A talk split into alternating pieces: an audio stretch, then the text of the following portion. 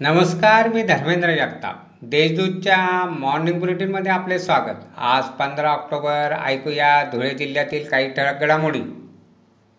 धुळ्यातील प्रभाग क्रमांक चौदामध्ये महिनाभरापासून घंटागाडी येत नसल्यामुळे ठिकठिकाणी कचऱ्याचे ढीक साचले आहेत. याबाबत आयुक्तांकडे तक्रार करूनही दखल घेण्यात आली नाही. त्यामुळे नगरसेविका कल्याणी आंपळकर व नगरसेवक युवराज पाटील यांनी हातात झाडू घेऊन परिसर स्वच्छ करण्यास सुरुवात केली. यात नागरिकही सहभागी झाल्याने प्रभाग स्वच्छ झाला. महापालिकेच्या स्थायी समितीत कचऱ्याचा विषय गाजला. नगरसेवक अमीन पटेल यांनी सभागृहात चटई टाकून ठिया मांडला. आयुक्तांनी कचरा प्रश्नी चर्चा सुरू असून लवकरच निर्णय होईल असे सांगितले.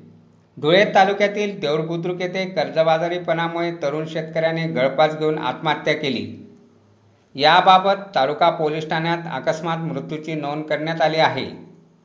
योगेश बाबूराव शेवाळे असे मृत शेतकऱ्याचे नाव आहे.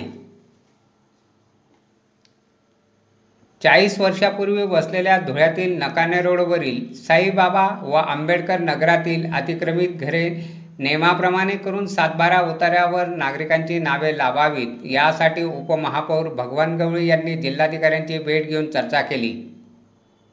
साडेतीन मुहूर्तापैकी एक असलेल्या दसरानिमित्त धुळ्यातील बाजारपेठ गजबजली. सराफ बाजारातही खरेदीसाठी गर्दी दिसून आली. झेंडूंच्या फुलांची शंभर रुपये तर शेवंती फुलांची तीनशे रुपये किलो दराने विक्री झाली. शिरपूर तालुक्यातील आदिवासी शेतकऱ्यांना विद्युत पंपाचा लाभ मिळणार आहे. त्यासाठी पात्र शेतकऱ्यांकडून अर्ज मागवण्यात आले आहेत. धुळे तालुक्यातील नेर येथील जिल्हा परिषद शाळेतील डिजिटल वर्गाचा कडी कोयंडा चोरट्यांनी तोडून पाच संगणकासह मुलांची खेळणी चोरून नेली. याबाबत तालुका पोलीस ठाण्यात गुन्हा दाखल करण्यात आला आहे. अशा आहेत आजच्या ठळक घडामोडी. सविस्तर बातम्यांसाठी वाचत राहा देशदूत आणि ताज्या बातम्यांसाठी भेट द्या.